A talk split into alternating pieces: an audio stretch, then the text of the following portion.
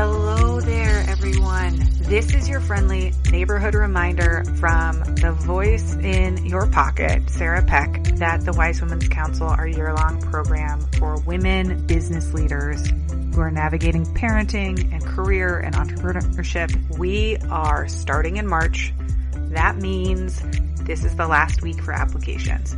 So if you were thinking about applying to the Wise Women's Council, or you have no idea what the Wise Women's Council is, but now you are intrigued and you think, oh no, I should go check this out. Well, first, don't panic. Just take a look and see if it's right for you. But if you have been planning to join the Wise Women's Council, if you wanted to apply, we have an extraordinary, and I don't use that word lightly, an extraordinary class of women joining this year. We have more women joining than last year. We have alumni coming back. The group that's gathering is so incredible, and I would love to invite you to come be a part. If you want to be around other women and entrepreneurs and other parents who are navigating all of this in the middle of a pandemic, then come check us out. The Wise Women's Council. StartupParent.com/WWC, or go to our website, look for the Wise Women's Council in the navigation menu, and make sure you apply because we start in just a couple of weeks.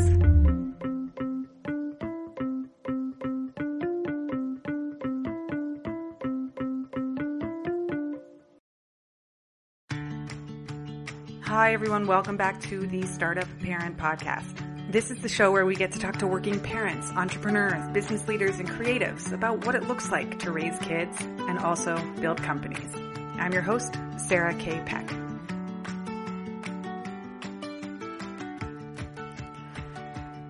The advice that you get around pregnancy and food especially is really intense. Suddenly there's so many things that you have to do, and there's so much that you need to pay attention to, and if the internet has its way with you, so much that we're all doing wrong.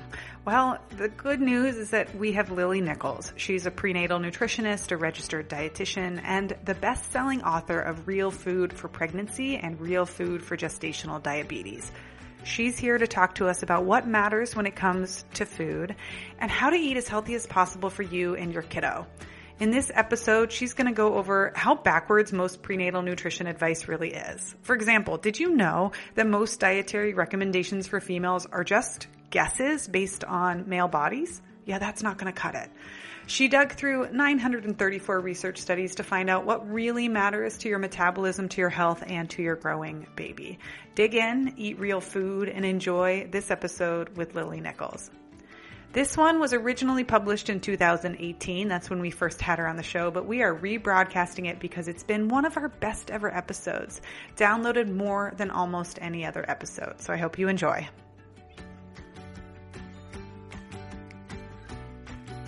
This episode is brought to you by Splendid Spoon. They are a meal delivery service that has been really wonderful during my postpartum time after baby number 2. As you know, one of the things that can be really hard for new moms is finding enough high quality, good, nutritious, nutrient dense foods to eat when you're super hungry and you have a new baby in your household. Seriously, for me, I put the baby down, I run to the kitchen, I open my fridge, and then I see that everything I bought has to be prepared, and I don't even have time to chop things up, let alone like make it to the bathroom, take a shower, whatever all the things are that have to be done. So then I end up opening my cabinet, and on a good day, I'm snacking on seaweed snacks and some salted nuts, but honestly, I grab anything, and then it turns out I've eaten like 5 bags of potato chips that day and nothing else. That's why I was really happy when Splendid Spoon reached out about being a referral partner. They make soups and smoothies that are ready to eat, nutrient-dense, and plant-based. Startup Pregnant listeners get $50 off their first delivery when you use the link splendid.to/startuppregnant.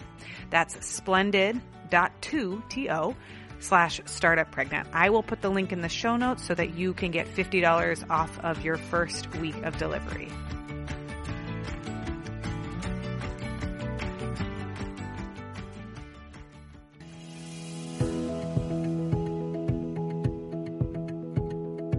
Today we get to talk all about food. Last fall I did the Whole30, and I was fascinated by the results. Maybe you don't know this about me, but I have lived on a vegan farm. I've taken a raw food chef's certification in Bali, And I love thinking about food and our food system and how what we put into our bodies becomes what our bodies are. Today, I get to interview somebody who knows a tremendous amount about nutrition and health and wellness, especially for pregnant and postpartum women. But even if you're not pregnant or expecting, there's a lot of value and wisdom in what she has to say. So I'd love for you to listen in. Lily Nichols is a registered dietitian and nutritionist. She's a certified diabetes educator, and she's a researcher and an author with a passion for evidence-based prenatal nutrition and exercise. She has a best-selling book. It's called Real Food for Gestational Diabetes. She presented a revolutionary, nutrient-dense, lower-carb diet for managing gestational diabetes, which is something that affects a lot of pregnant women. This approach has helped tens of thousands of women help manage their GD, and it has influenced nutritional policies internationally. There are a lot of doctors and companies and clients now that are taking this book and using it as a resource. It became a runaway bestseller and really surprised her. She's just released her second book, and she took the writing of this book on while she was a first-time mom. When her kiddo was little, she spent hours poring over 930 different studies and references to understand why the guidelines for our current nutritional recommendations are so outdated and what the science really shows us about getting proper nutrition while we're making babies. One of the things that really surprised me was how much we focus on the pregnant woman's body, but then we forget to think about how much recovery needs and our postpartum bodies and what food does for our postpartum bodies. We also get into how she runs her business. And one of her quotes, she says, "I didn't become an entrepreneur to work 40 hours a week. She has designed her life so that she can spend a lot of time with her little one and works about 15 to 20 hours a week on her business and her book." Take a listen, and I can't wait for this episode.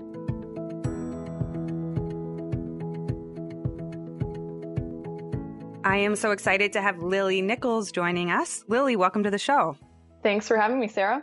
I told you before we started, I have 1,000 questions for you, so we're going to do our best to cover it all. But the first question I love asking people when I start the show is, tell me about your morning. What time did you wake up today? Not like this mythical ideal of a perfect morning, but like, what was today like? Oh, this morning. Well, my son decided to get up on the early side. I have a less than 2-year-old toddler.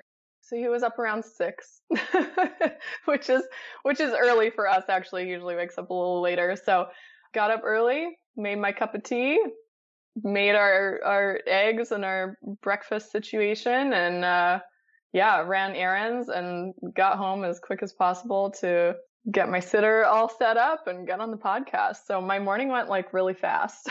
How old is your son? You said under 2. Is he like 1.5? At the time of recording, he is 23 months. Oh, yeah. Almost two. Yeah. And does he normally go to a daycare? You have a babysitter? What does that look like for you?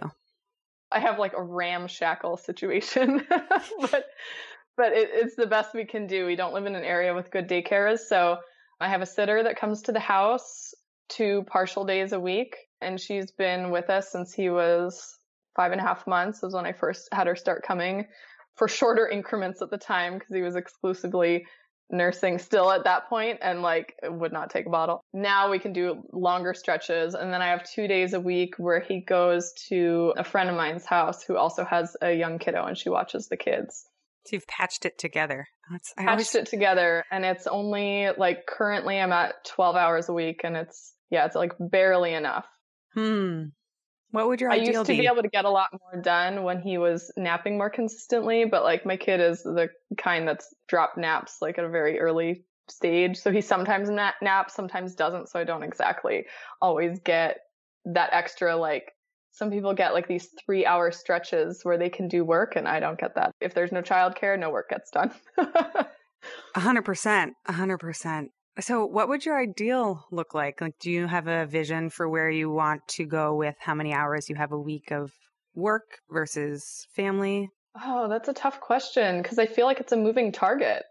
Like early on, I felt that almost like work was forced, like very, very, very early on in like the right around, 6 months-ish time frame. That was like, I still wasn't in work mode. And then like, as he's gotten older and more independent, like my drive to work has like returned in full force. And I'm not sure what that would look like. I think probably like 15 to 20 hours a week. If I'm honest, probably 20 hours a week would be great. I don't like being in work time. Like I didn't become an entrepreneur to work 40 hours a week. I remember I had somebody ask me like, wow, how do you get in your 40 hours? And I was like, wrong question. Like, how do you not get in 40 hours? Like, how can you be more efficient with your time and get everything done in less time so I can spend the rest of my time like cooking and gardening and farmers marketing and all the other stuff I like to do. But in real terms, I would probably need 20 hours a week to feel comfortable and feel like ahead of priorities rather than kind of playing catch up, which is where I feel like I'm at right now. Mm. I think that's such an interesting question. And thank you for saying that. Like, we don't have to fill our time with 40 hours a week just because if we're entrepreneurs. And also for women listening, I always try to make this an emphasis of some of the questions I ask. Not everyone has the same number of hours in any given week. So we sometimes play that comparison game where, oh gosh, look at what so-and-so's doing. And they have 45 hours a week of daycare, but you have 12 and someone else is 18. And there's so many different situations. Right. Well, and there's so many strange like expectations too around like mothering and childcare and like where you should be putting your focus and should be spending your time. And, I have with all the different people in my life, I have very split opinions on it. And so I find it hard for me to find my like middle ground. I have some people who are like, no, you should be home with your kid like all the time. And early on that actually felt good. And as he's gotten older, that doesn't feel as good. And I want to be working more, but I also don't want to like do 100% like full-time daycare. Maybe if that was an option, that was the only option, I'd probably be in that situation, but the daycares around me are really bad. So hence the piecemeal situation we have right now. Something I love about what you're saying is also that it can change for you over time. Like what's right for you when your kid is 6 months old might be different than 12 months and 24 months. And that's also really important to keep in mind. Right. And it's different for everyone, by all means, like I don't mean to be saying like everybody has to do it a certain way. Not at all. You kind of have to figure out what feels good at the time for you and your kiddo or kiddos individually too. Couldn't agree more. Let's talk about your business because you are a dietitian and a nutritionist and you have this passion for evidence-based prenatal nutrition, which is such an important topic for the show that we're on right now because so many people are parents or becoming parents or experiencing pregnancy. And I know you're on the heels of publishing a second book in this 12 hours a week situation, which I want to ask you so many more questions. But let's go back in time. Like, how did you get started on this career path? Why did you become a nutritionist? When did that start?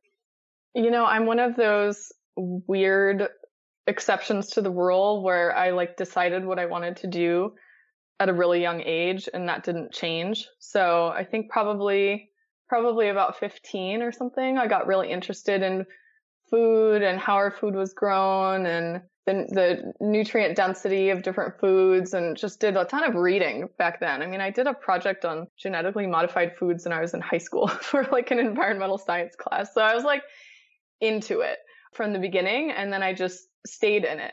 The career, it kind of grew on me because I didn't realize what I was getting into when I went to school. I didn't realize that becoming a dietitian meant taking more science classes than pre-med students. I didn't realize that I had to take like a year of organic chemistry and like all this stuff that was really hard. And I actually came from more of an art background. So it was like hard for me to switch on that science part of my brain, but I actually really liked it. I decided early and then it grew on me. And then in terms of, switching gears into prenatal nutrition, it was actually almost by accident. I had done all my training as a dietitian, all my clinical hospital work, and I didn't want to be working in a hospital. As you say, like I'm all for evidence-based stuff, and I just didn't feel, it felt unethical. That sounds like a strong way to say it, but it felt unethical for me to be teaching things that the science no longer supports, like, low-fat dietary guidelines and whatnot.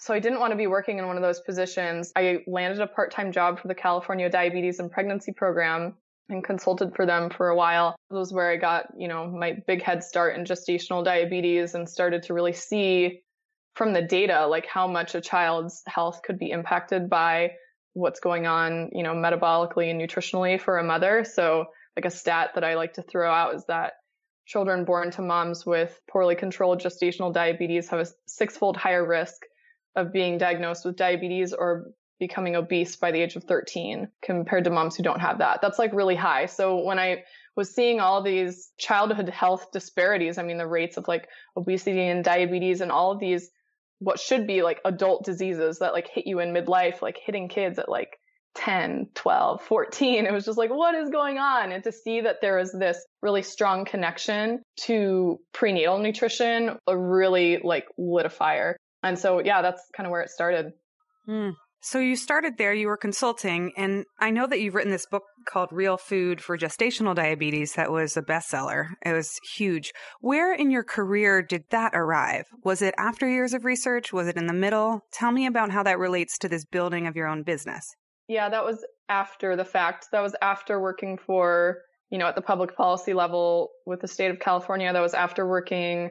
I worked under a perinatologist, so a OBGYN who actually specialized in gestational diabetes. And it was in those roles that I was seeing, how conventional prenatal dietary policy doesn't necessarily reflect the scientific evidence. And also seeing how when my clients actually followed this advice, a lot of them would, quote, fail diet therapy and require, additional intervention, usually blood sugar lowering medication. And I just felt like we could do more. We could up the nutrient density of the diet, which naturally improves blood sugar regulation. We could play around with the carbohydrate levels, maybe. And so it was sort of in those roles that I got heavy in the research and was able to start implementing some of the things that I was finding and see really amazing outcomes. And then within a few years of leaving that position, that's when I decided to write this book, meaning the first book, not the new one that's going out right now, the book on gestational diabetes. I had been following, friends, family members, other people getting diagnosed with gestational diabetes and hearing the kind of advice they were given food-wise, which just does not help your blood sugar and makes it worse. And I was just like gouging my eyes out, like, no, we can do so much more. I need to like put it all together, put all the research behind it and get it out there. It was, a big surprise to me that it took off the way it did. It became and remains very popular. You search Amazon for gestational diabetes. It's the first thing that pops up. It has shifted nutrition policy in other countries. The Czech Republic changed their gestational diabetes guidelines based on the info in my book. There's a lot of OBGYNs, midwives, doulas, other dietitians who use it as their like nutrition Bible for like teaching from for gestational diabetes, which has just been huge and awesome to see that benefit. We can keep going. I can share how that sort of related to the new book, but I don't want to take over. Well, I want to get into the book because, and when I say the book, I mean the second book, Real Food for Pregnancy. But I also want to hear, as we're going along, I want to hear like how it relates to both your business and your family, because I think what's so interesting to talk about is the context. Like so many people have different stories about, well, I wrote the book first and then my business took off, or I had 7 years of clients and then I wrote the book. And gotcha. Right. Sure. Like that's, go ahead. Okay. Yeah. So I already had a private practice going almost from like right at the get-go when I got out of my training and my internship. I was always doing that on the side as well as doing other things. I was one of those like managing like 3 part-time gigs almost at all times until I was sort of forced to leave those situations. We moved. And so I like some of my contacts were gone and I also used to teach Pilates. So it wasn't teaching Pilates anymore. And the gates opened up and I had to focus 100% on my business. And so like I have a virtual nutrition practice, virtual meaning like I don't meet people in person in office. We meet over phone or Skype. And so I'd been building that for several years, and writing the book was something that I did on the side while maintaining like a full-time private practice. And then how it relates to the family side of things, I wrote the book, released the book, and we got pregnant like within, 6 months or so of writing the book. And so that really forced me to slow down like in a lot of ways. What was funny about it is like I'd been wanting to write a book on general prenatal nutrition, but I knew the gestational diabetes thing like needed to be written more. And I figured, there's probably already good books on regular prenatal nutrition on the market. And then, you know, within a month of publishing that, I started getting asked from people, hey, I love your book. The information is so good. It's so much different than the crappy guidelines. Do you have a recommendation on a general prenatal nutrition book for my clients who don't have blood sugar issues? And I started looking, and there was nothing that was very good, nothing. It either rehashed the guidelines or suggested really oddball things that didn't back it with research. And I'm all for unconventional stuff, but if you're going unconventional, you have to back it up. Otherwise, it's unreliable. How do you know if that's the right thing to do or not? So that really got me wanting to write a book. And I was wanting to write this book the entire time I was pregnant. And I had actually outlined it very, very early on and didn't get a chance to actually start writing until my son was 10 months old when I had the mental bandwidth for it. So when you were building your practice pre-baby and pre-family, were you working closer to the 40 hours a week? What was client practice and life like for you then? Oh gosh, it's hard to think back to it. Probably all said and told closer to maybe 30 hours a week. Now as a mom, without having that I can just check in on this really quickly. Oh, I can just do this really fast. You don't realize how much time you actually spend on your business until you track it. And so I probably was doing 40 hours, but it wasn't all hands-on client time, because what a lot of people don't want to tell you is that there's way more that goes into a business than just whatever your expertise is. As a nutritionist, it's not that 40 hours is all spent seeing clients. There's, for me, building an online presence, I was really diligent about blogging every single week for several years, building up your email list, working on web design projects, working on social media stuff, working on client emails and all that, just all the stuff that goes along with it. So yeah, it probably was around 40 hours back then. That's really helpful for context, because I like to see how it changes for people over time and what it took to grow the business and where they are now. So let's get into the actual book and talk about food, because I just finished reading this book called It's Real Food for Pregnancy, and I'm blown away. I'm so glad that somebody has taken it all and consolidated it into a helpful guide. And I also would want to point out, I think there's 346 different citations and references to studies throughout the book. There are so many superscript marks where it's here's the study you can find. Here's the study you can find. Do you want to know the actual count? It's embarrassing. 934. Oh my God. That's wonderful. It's insane. That makes me so happy as a geeky scientist. So for people listening, you know that I nerd out about all these things. Bravo. And also, I can imagine that's a bit of a brain twister going through all of those studies. Yeah. Yes, it was. You have to find your zone of genius. And I think something that I've become known for is backing up what I say with the science to support it. So I felt I had to an even greater degree than the first book, just back everything up with science. Cause I wasn't just debunking carbohydrate recommendations and some blood sugar things. I was just debunking everything. So 100%. When you start going into everything that encompasses pregnancy, and that there's so many topics. So there was a lot to research and there was a lot to cite. So tell us, for people who don't know the philosophy and the angle you're coming from, what is real food? Why did you write the book?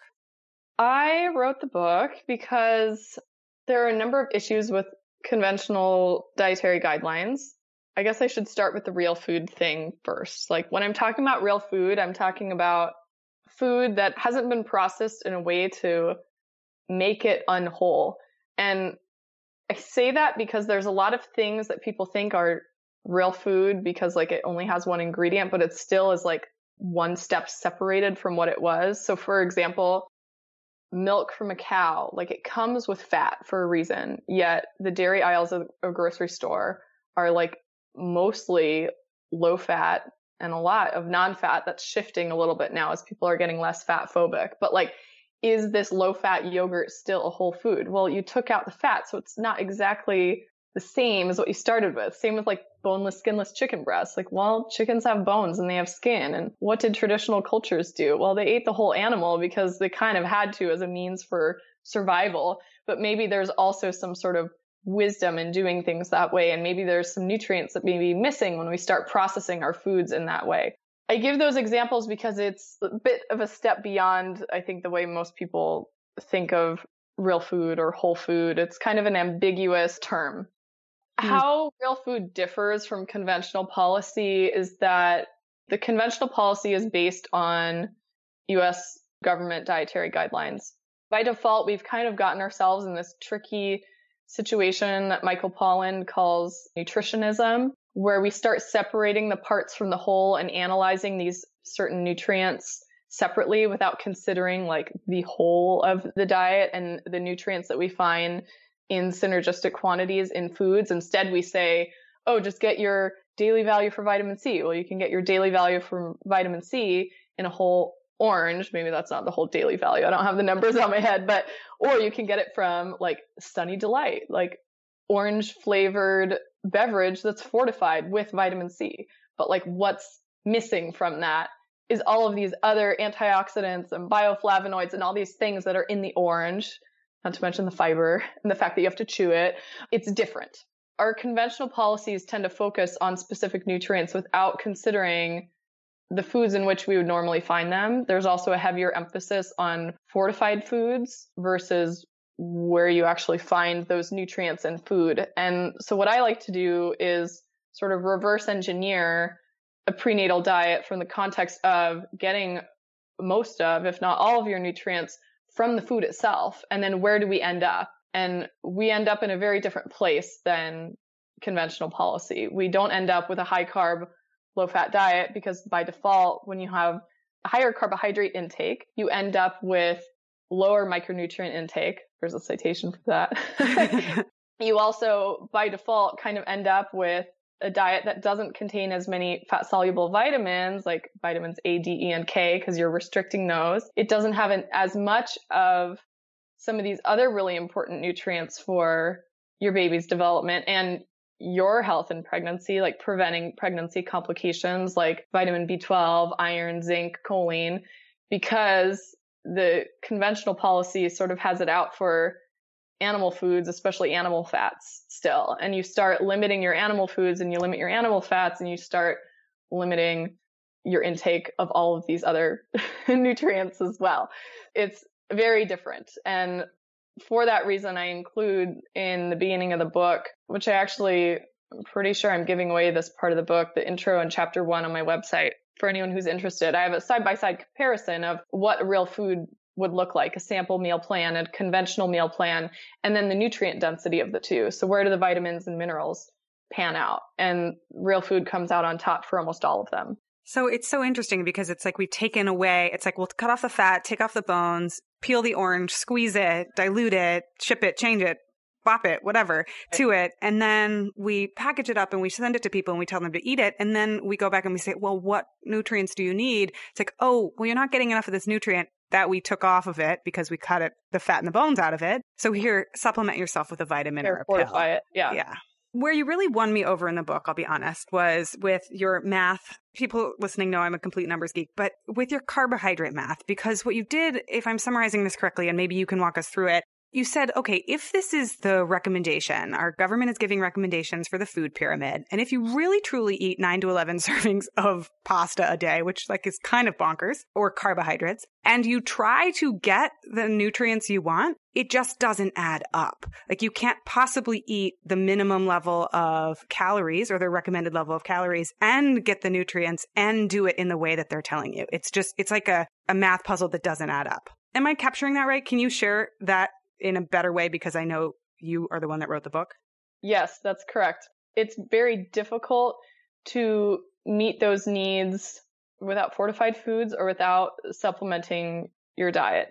One of my big pet peeves with the policy, not to mention just the quantity of carbohydrates that are recommended, which is 45 to 65% of your calories as carbs. So it's like half of your diet as carbohydrates, which people are doing that, by the way. Since the 80s, people have been doing that. Women on average eat 45% of their calories from carbohydrates and less fat, less protein than they used to. And look at where we are metabolically.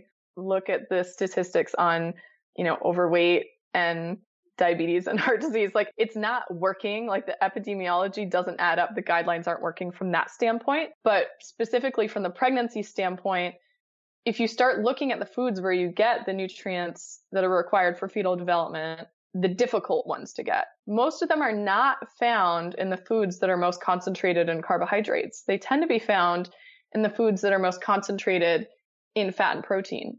And it's not that you can't eat any carbohydrates. I am misquoted on this like time and time again, and it drives me bonkers. I'm not anti-carbohydrates. I'm suggesting that we don't need as high of a proportion of our diet to come from carbohydrates, and we should be really picky about the types of carbohydrates, the quality of carbohydrates that we're eating. Because you find carbohydrates in like all your veggies, like green beans and kale and tomatoes and onions and cauliflower, like those have carbohydrates. They have them in smaller quantities compared to like the bulk of the rest of the nutrients that are found in the food when you compare it to white rice, for example, which is pretty much like pure starch with no vitamins and minerals to go with it. Does that explain it clear enough? Because I can keep going. No, I know. We go way deep into the recommendations, but I want to bring it up a little bit because if pregnant women are listening and they're now feeling like, okay, well, I understand where she's coming from and I see how the policy maybe hasn't been working. What are kind of three big takeaways or four or two, right? What are a couple of big takeaways that people could say, oh, here's what it looks like for me to change my diet? Like what kind of diet? I don't know if diet's the right word. You let me know. But what would you recommend food-wise for people if they are pregnant or thinking about getting pregnant and really want to get the best quality ingredients for their lives? Yeah. We'll put it into food terms. We have to talk nutrients by default, but it gets abstract. In food terms, probably one of the simplest things that I tell people and things that I've been telling people for years, I'll have friends come back to me and be like, you know, you gave me this advice about breakfast or about protein. And like, I've been using that for 10 years and I like feel so much better. It doesn't have to be really complicated. We go into the complexities because it's interesting, but at the simplest, you know, description, two things that I think are really important for anyone, but especially in pregnancy. Don't eat naked carbohydrates. And what I mean by naked carbohydrates are carbohydrates that have been processed in some way to remove their fiber. So like white flour instead of whole grain flour is one example, or something that's been processed like corn that has been processed into corn syrup. So that's like the extreme of the definition, but also don't eat carbohydrates, even if they're a great form, like sweet potatoes or something by themselves, eat them with a balance of fat and protein to go along with it. And what that does, so for example, you'd have some sweet potatoes, but you'd also have some like a chicken drumstick or something with the skin on, please. Cook those sweet potatoes in some fat and salted them, made them taste good also, or an apple with some almond butter. Like when you start to pair your food in that way, it completely changes your satiety signals, like how soon you get full and how long you stay full, and also your blood sugar response to the food. So if you have just carbohydrates by themselves and it gets like worse as they get more processed, you get a huge spike in your blood sugar followed by a huge drop. And that's when you feel hangry, the love child of hungry and angry, where you just want to like drive to the donut shop or have a super sweetened caffeinated beverage because you need that pick me up. It's not your fault. It's physiologically your body is telling you, holy crap, your blood sugar is tanking. This is dangerous.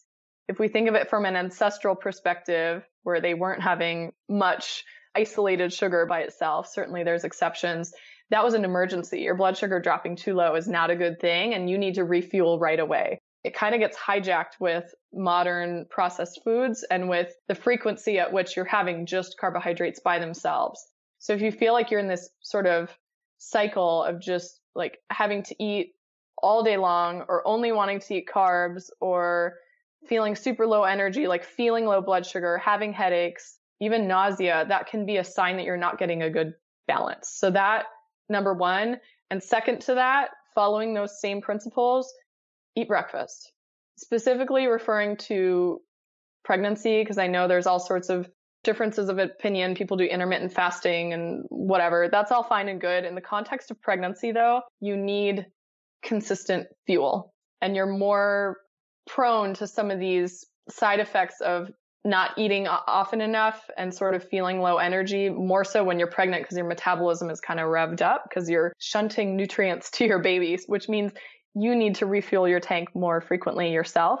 If you get a good solid breakfast in that has lots of protein and some fat and is not overdoing the carbs, so for like an A and B comparison, like a couple eggs and some avocado, maybe some breakfast sausage or some bacon or something, compared to oatmeal with skim milk and a banana and raisins in it, your blood sugar response and hormonal response and satiety response the rest of the day will be changed. So in not a good way if you go with that super high carb, sweet oatmeal breakfast. Mm. And by the way, a lot of people think that's like a very healthy breakfast. That'll have, you know, depending on your serving size, like 200 grams of carbohydrates, which will just send your blood sugar skyrocketing. You'll feel full from the bulk of it for a short period of time, but your body's response to that high blood sugar is going to leave it plummeting, probably, depending on the portion size, half an hour to 2 hours later, and you're going to be starving and craving more foods that'll raise your blood sugar back up,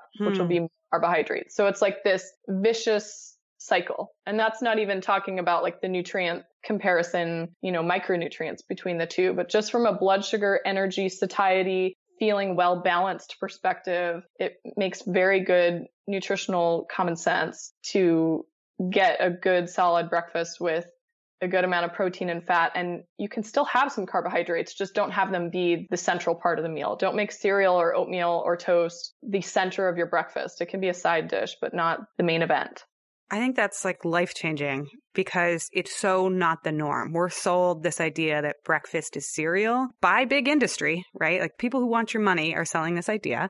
There's even advertisements for like low-fat yogurt as a breakfast, which just takes all the fat out of it. And I remember in high school when I was doing a lot of competitive sports, I was a soccer player and a swimmer, I would eat those empty breakfasts. Like I would eat cereal. And by the time I got to school, I was starving.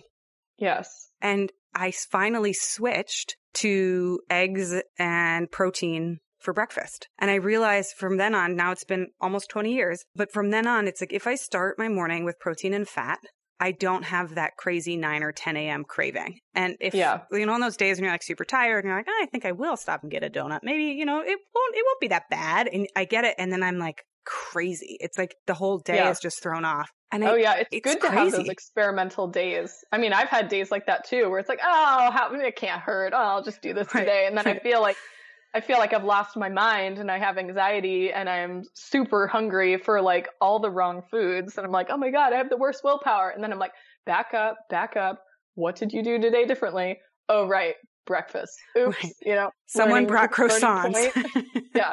So eat more fat, eat more protein. I'm going to emphasize what you said, which is she's not saying no carbs or low carbs. She's just saying not 75% of your diet is carbs, which is like a drastic difference. And then food combining. All of this is so, like, I just read the book and it made me feel better just reading it. I wasn't even eating. Actually, I'll take that back. I was eating an orange and I quickly got up and got some cheese to eat with my orange. When I was reading it's not going to kill you to like have an orange by itself. No. It's just... if you feel like you're stuck in that sort of battle of like willpower of like, oh my God, I'm just eating all day and like, I'm so hungry all the time, start taking a look at like your macronutrient breakdown of the meal. Like carbohydrates are in kind of everything. I had another person review my book and they looked at the carb part. She's like, you need to have a warning here that, you know, these are all your favorite foods and you eat them all the time. And it's not that you'll never be able to eat them because I'm reading this like crying.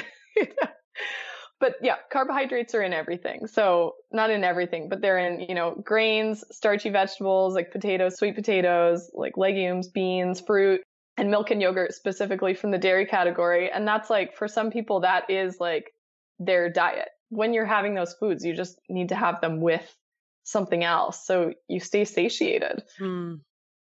So I want to ask you about a couple of things. I posted that I was going to interview you in my Startup Pregnant community, and a bunch of people asked really interesting questions. So I want to get specific with you about a couple of questions people raised. The first one is about two known kind of dips in energy. And I experienced this too, so I love this question. But like right around the 3 or 4 o'clock time, is a time when personally I go grab carbs. I want something easy. And same with like 8 o'clock right before bedtime. And if I'm being totally honest on the air, 8 o'clock is, I live in an apartment that's above a Dunkin' Donuts. It's not a good idea. But like there are some times when I'm like, I really want to go get sugar. Talk to me about what's happening and what you recommend. And especially if you're pregnant and exhausted and tired, like how do you manage that? If you're eating like a 50 to 80% pretty good diet, but then there are those moments where you're like, willpower, don't have any more. Right. Well, I kind of hate the word willpower. There's a bunch of different ways to look at cravings. And I actually have a whole section on that in, I think it's chapter 7 in the book, just looking at pregnancy cravings and what they might mean, how they can serve us, what we can learn from them. I think your question isn't specific to pregnancy cravings necessarily, because people have this experience outside of pregnancy. I like to really emphasize the value of mindful eating that I think is kind of forgotten in our diet obsessed culture, where it's like you have to eat a certain amount of XYZ, fit your calorie goals or meet your macros or whatever. That's all fine and good. And the whole general principles I'm talking about food combining and balance, like that's also good to have in the back of your mind. It does not negate the value in listening to your body and getting curious about why you're getting a particular signal at the time that you are and how that relates to whatever else is going on in your food world, emotional world, stress, sleep, whole life environment, because everything has some context behind it. I don't have a perfect answer to that other than A, fix some of the basic things first. So make sure you're kind of setting yourself up for success with the two things that we just talked about with breakfast and not doing naked carbs, at least ideally, not like all day long. It's okay if it happens every once in a while, and see if that changes anything for you, because it very well could. And that could take care of the slump that you're having. Interesting. It could also just be that like you are hungry. I actually just had this with a pregnant client pretty recently. She was describing to me how she's, has no willpower. It was a 3 p.m. time slot, 3 to 4 p.m. And like, I have no willpower, but I know it's going to be dinner soon. But then I wait to eat dinner with my husband. And it was like this whole saga over like worrying about eating. And we're like, well, when was your lunch and when's your dinner? Like lunch was, I don't remember exactly, like 1 p.m. And dinner wasn't going to be until 7:30 p.m. I was like, well, you should be hungry and you should eat. Like, it's okay. Like, have you done that before? And how did you feel when you did eat? Actually, I felt really good when I had a piece of Ezekiel bread and peanut butter. Like, great. That like fits with the general principles we talked about, right? Getting your protein and fat along with your carbohydrates, and your body told you that you felt good. Good. Like, keep doing it, So I think when your body is hungry, absolutely always honor those cues. Pregnant or not, the more you honor your hunger cues, the more you honor your fullness cues. And it just gets you in a very healthy body love situation, trusting yourself situation, which always pays off in more ways than just food and weight and things that you can measure. And you still also have the ability to make like a good, better, best kind of a choice in those situations. Like there are days when a donut is actually the right answer. I'm not perfect and I don't pretend to be a perfect eater. And so there are times when I eat things that aren't great. So there's no guilt that follows it around for me. What I do is I stay really mindful of how did I feel after having that? And did that actually serve me in that moment? Would that serve me again? And would I want to do that? What would I do in the future? And it just keeps it open and curious and lighthearted rather than shaming over what you had. Like maybe one day you want a donut and you decide, last time I had a donut, I like felt really weird. I had that sort of like, trans fatty, like slick on the top of my roof of my mouth that kind of bugged me, or my stomach hurt, or maybe there's like a food sensitivity, like you really shouldn't have wheat, for example. Then like maybe there's a better option. Like maybe there's a cookie that fits within your dietary things that is better. Maybe an apple and peanut butter is like the right amount of sweet that'll hit the spot. Maybe it's chocolate. It's always an open door. There's always a choice. But I do think still honoring your hunger no matter what in some way, however you honor that actual like craving is up to you, but definitely honoring your hunger and having something That's so interesting. I love all of these different types of recommendations too, because maybe it's just that once every 3 weeks you crave a donut and that's that. Or maybe you're hungry, which right? That makes so much sense. Like ask yourself, are you hungry?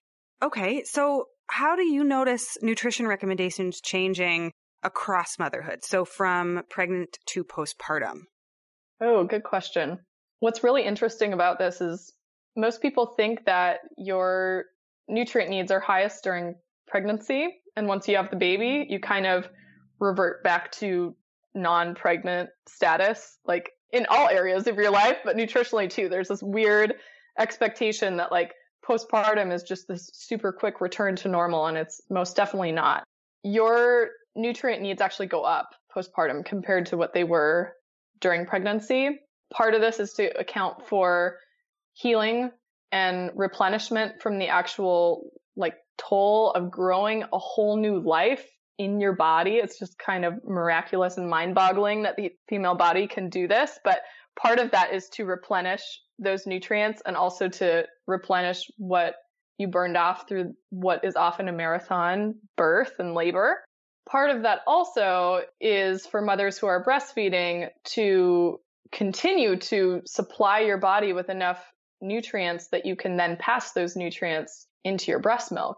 And I think this is something that isn't super widely discussed because there's so many barriers to getting, encouraging and allowing or supporting mothers to breastfeed that they don't want to have one more additional thing that'll make them be like, well, I don't want to eat perfect, so I'm not going to breastfeed because my milk is bad. And it's not that your milk is bad. It's just that we have some data showing that when you eat a more nutrient-dense diet or take certain supplements to get certain amounts of nutrients, you actually pass higher amounts of those nutrients into your breast milk. Breast milk is always great. It can be like supercharged by really good food. So the higher nutrient requirements postpartum are for several reasons. That makes so much sense. And I think sometimes I have this image of pregnancy as, or maybe the human body in pregnancy is like doing this big, huge exertion effort. And you get to the end and you're like, aha, I have a baby. And people forget that there's so much after it that's about recovery and regeneration. Yes. Have you studied the impact of like how long it takes to recover and replenish the nutrients in your body that you lose during pregnancy if you can't keep up enough nutrients, and the impact of compounding pregnancies, like multiple pregnancies, on the health and wellness of the mother?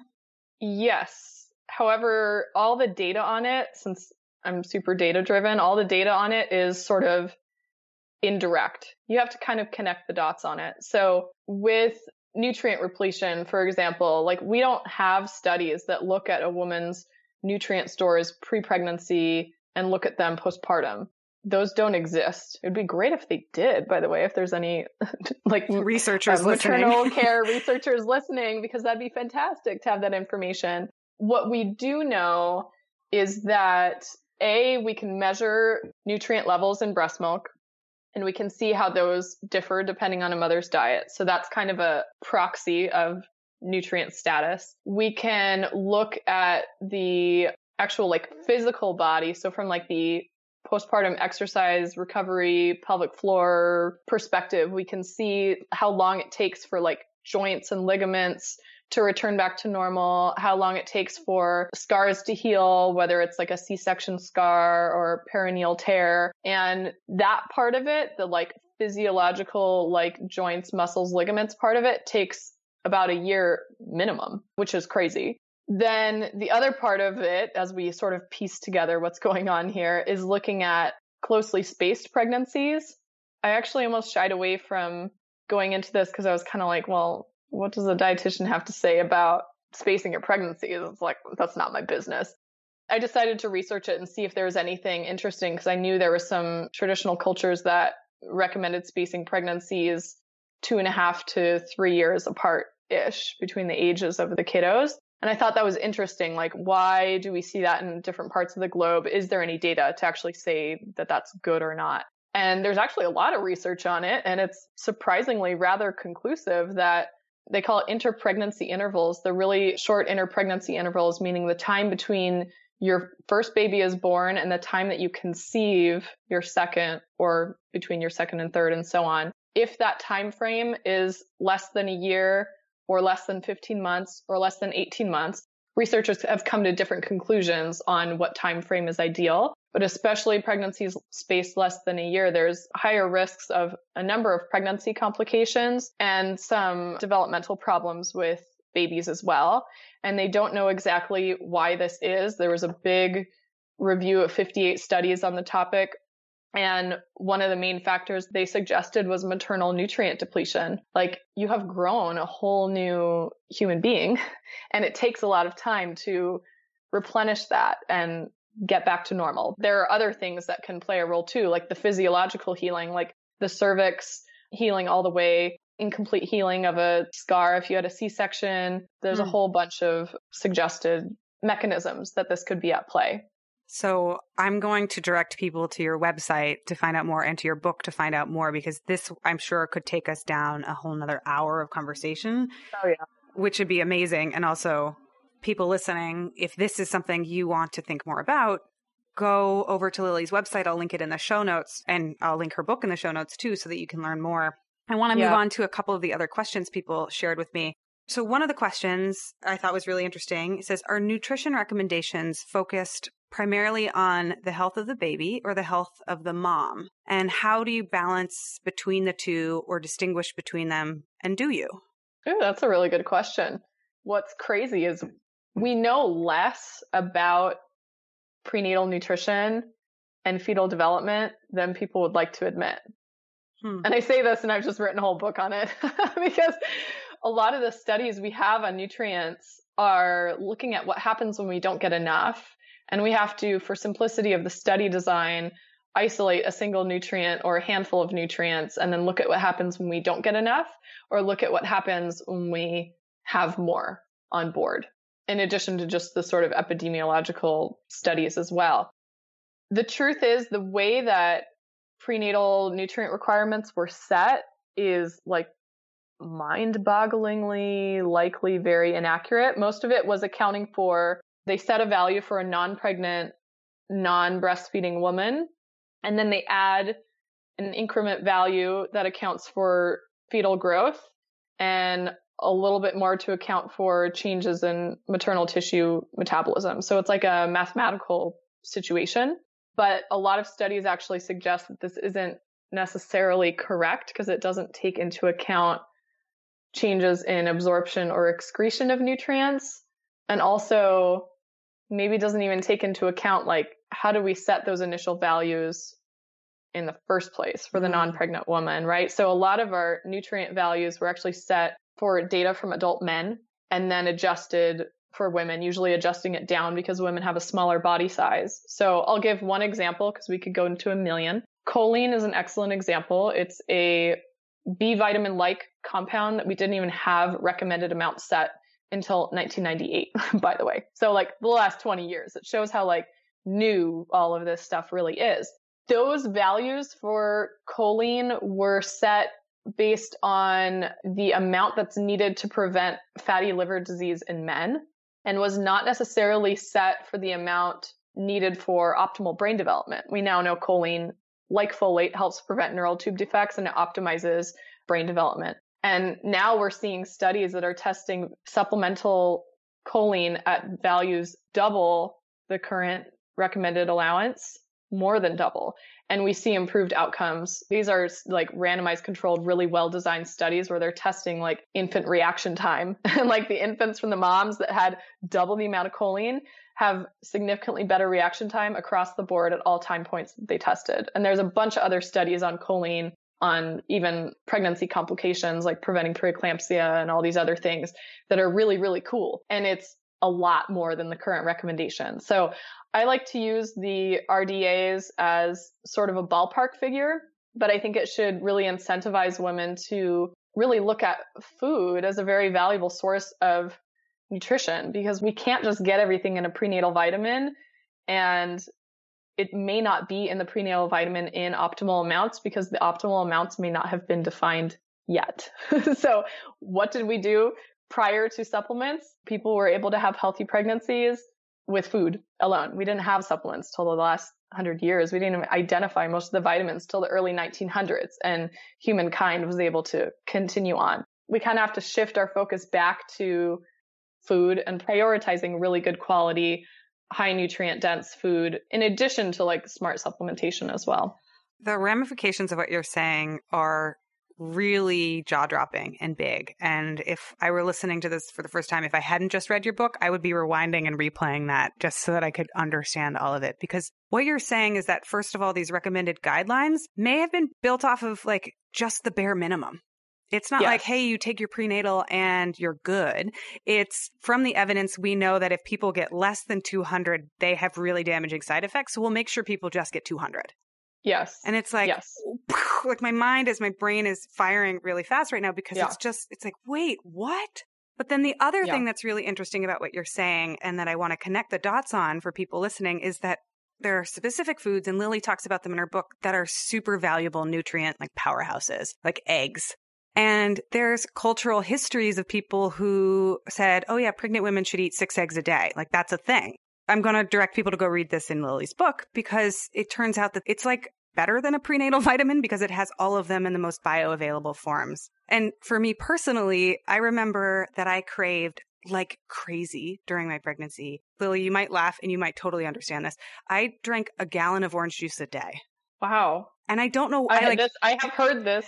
You're not the first woman, because I've worked with hundreds and hundreds of pregnant women, and you're not the first one to share this. And I didn't understand it because I do have like some blood sugar problems, so I get kind of crazy. But as long as I had it with meat and eggs in the morning and I sipped it with lunch, I live in Manhattan and I would like go to a bodega and find like a $27 orange juice, and that's all they'd find. And I'd be like, I don't care what I have to do to get the orange juice. Like, I just need the orange juice. Then I finally read the label of the ingredients and it was like, oh, it's got like 5,000% potassium, magnesium, folate, folic acid, vitamin B, vitamin C. And I was like, is this just a prenatal vitamin? Like, am I just craving nutrients? It was really astonishing to me. Probably. I bet you a big part of it was the electrolyte thing. Mm. People really don't appreciate and I actually didn't even appreciate the huge shift in electrolyte needs during pregnancy until I really started digging into the research. Like, there's so many things. If we have another one, I'm like, there's so many things that I'll like have on my radar that I just didn't in my first pregnancy. You know, you have 40% increase in fluid volume, like in blood volume, and you have the amniotic fluid, you have all these fluids on board.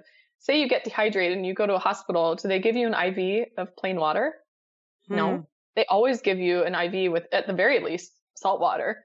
You need electrolytes to go along with those extra fluids. So I think a lot of these pregnancy cravings are, not all of them, but many of them can be driven by an increase in nutrient needs. Certainly the increase in salt requirements, which is another thing that needs to change in our current policy.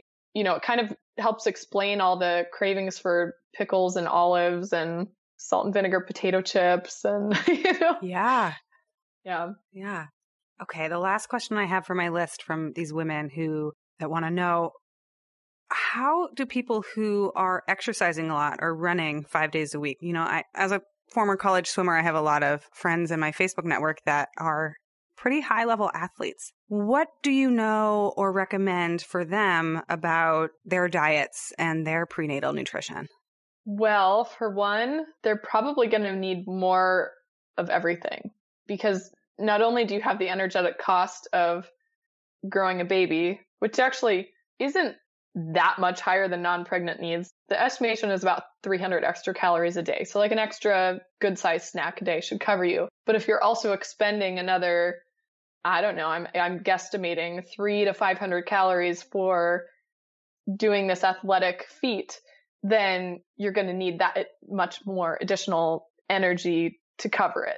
That should come from a balance of all your macros. It's not that you necessarily need more of one thing, certainly protein, of course, because you have some, you know, muscle breakdown and tissue turnover for that side of things. I would say one thing specifically, your connective tissue is under a lot of strain during pregnancy because a lot of things have to shift and move and expand to accommodate the baby and also prepare for birth. There's even a hormone called relaxin that is released that like helps relax for lack of a more accurate definition, your ligaments and help you to vaginally birth a baby. I mean, it's really cool, but some people get kind of loosey-goosey in their joints, but also your need for the nutrients that support this change in connective tissue and support your expanding belly, skin, and growing uterus and growing breasts. Those nutrient needs go up. And there's one in particular, an amino acid called glycine, which is found in large amounts in the bone, skin, and connective tissue of animal foods. So like slow-cooked meat, bone broth, they do have collagen and gelatin, like powders that you can add to foods, chicken skin, pork skin. It's all in like the fatty skin and like yummy, you know, you make a pot roast that like cooks down and gets like all just fall apart off the bone. It's in there.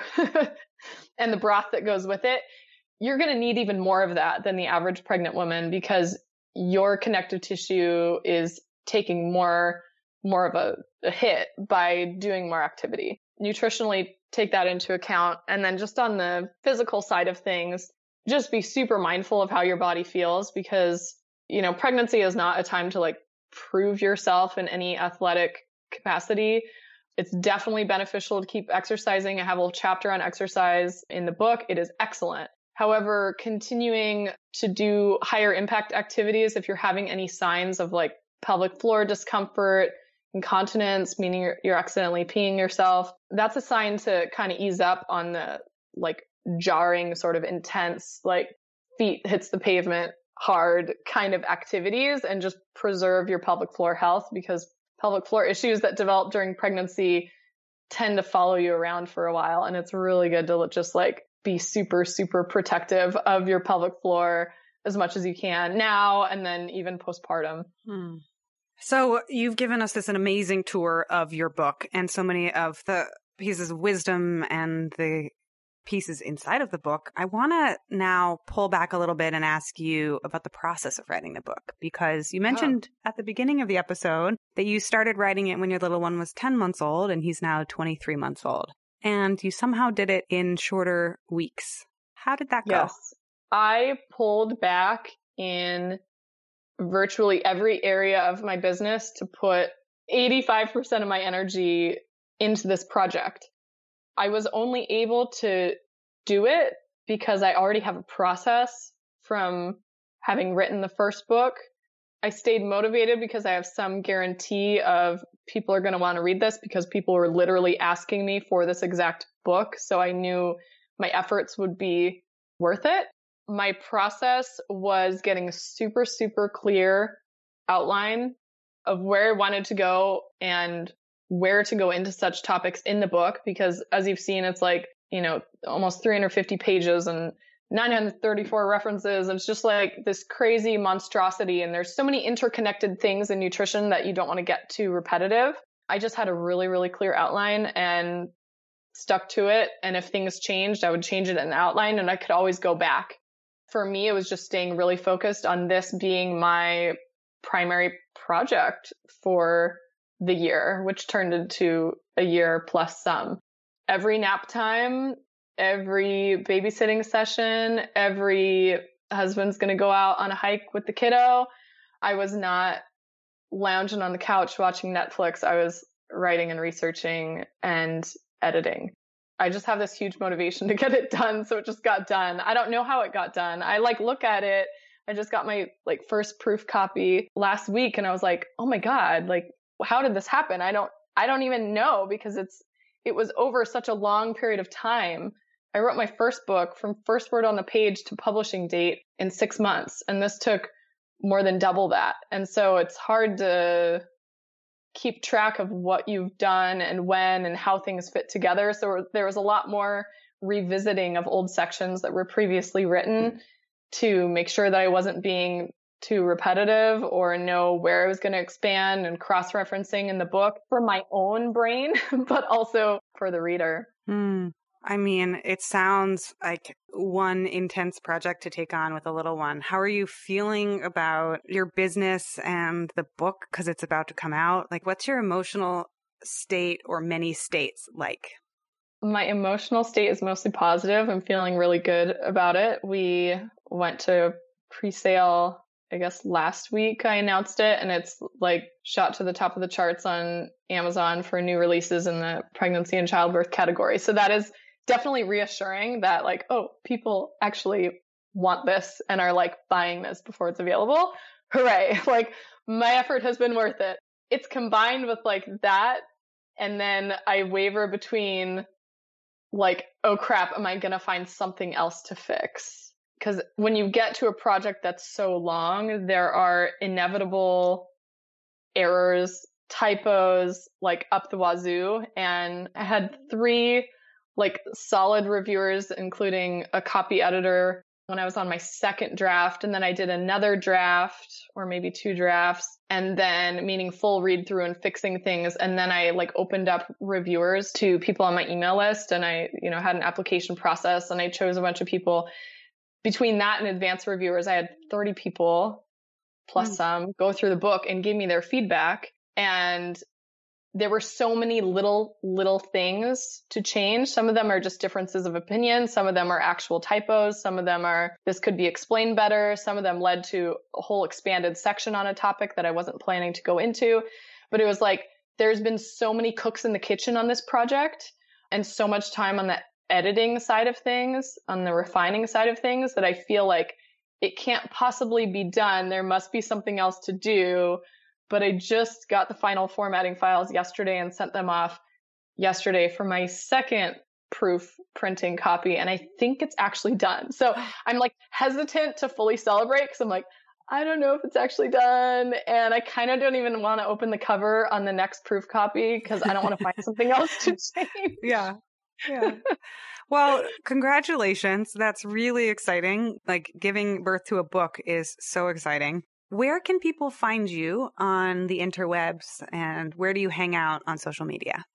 Yeah, you can find the book at realfoodforpregnancy.com. Pretty simple, just the title of the book. That's where I'm giving away the first chapter for free if you want to check it out and see if you like the direction I'm going with things. My main website is PilatesNutritionist.com, and that's where my blog is and a whole bunch of other stuff. Social media, I am on Facebook, Pilates Nutritionist, on Twitter, Lily Nichols, RDN, and I just started Instagram like not very long ago, so I'm like a terrible Instagrammer, but I'm on there, and I try to share useful things, and I think that platform sort of lends itself to be a little more personable, so I'm enjoying it, but I'm kind of new to Instagram. I'm on there at Lily Nichols RDN also. Thanks. Thank you, Sarah.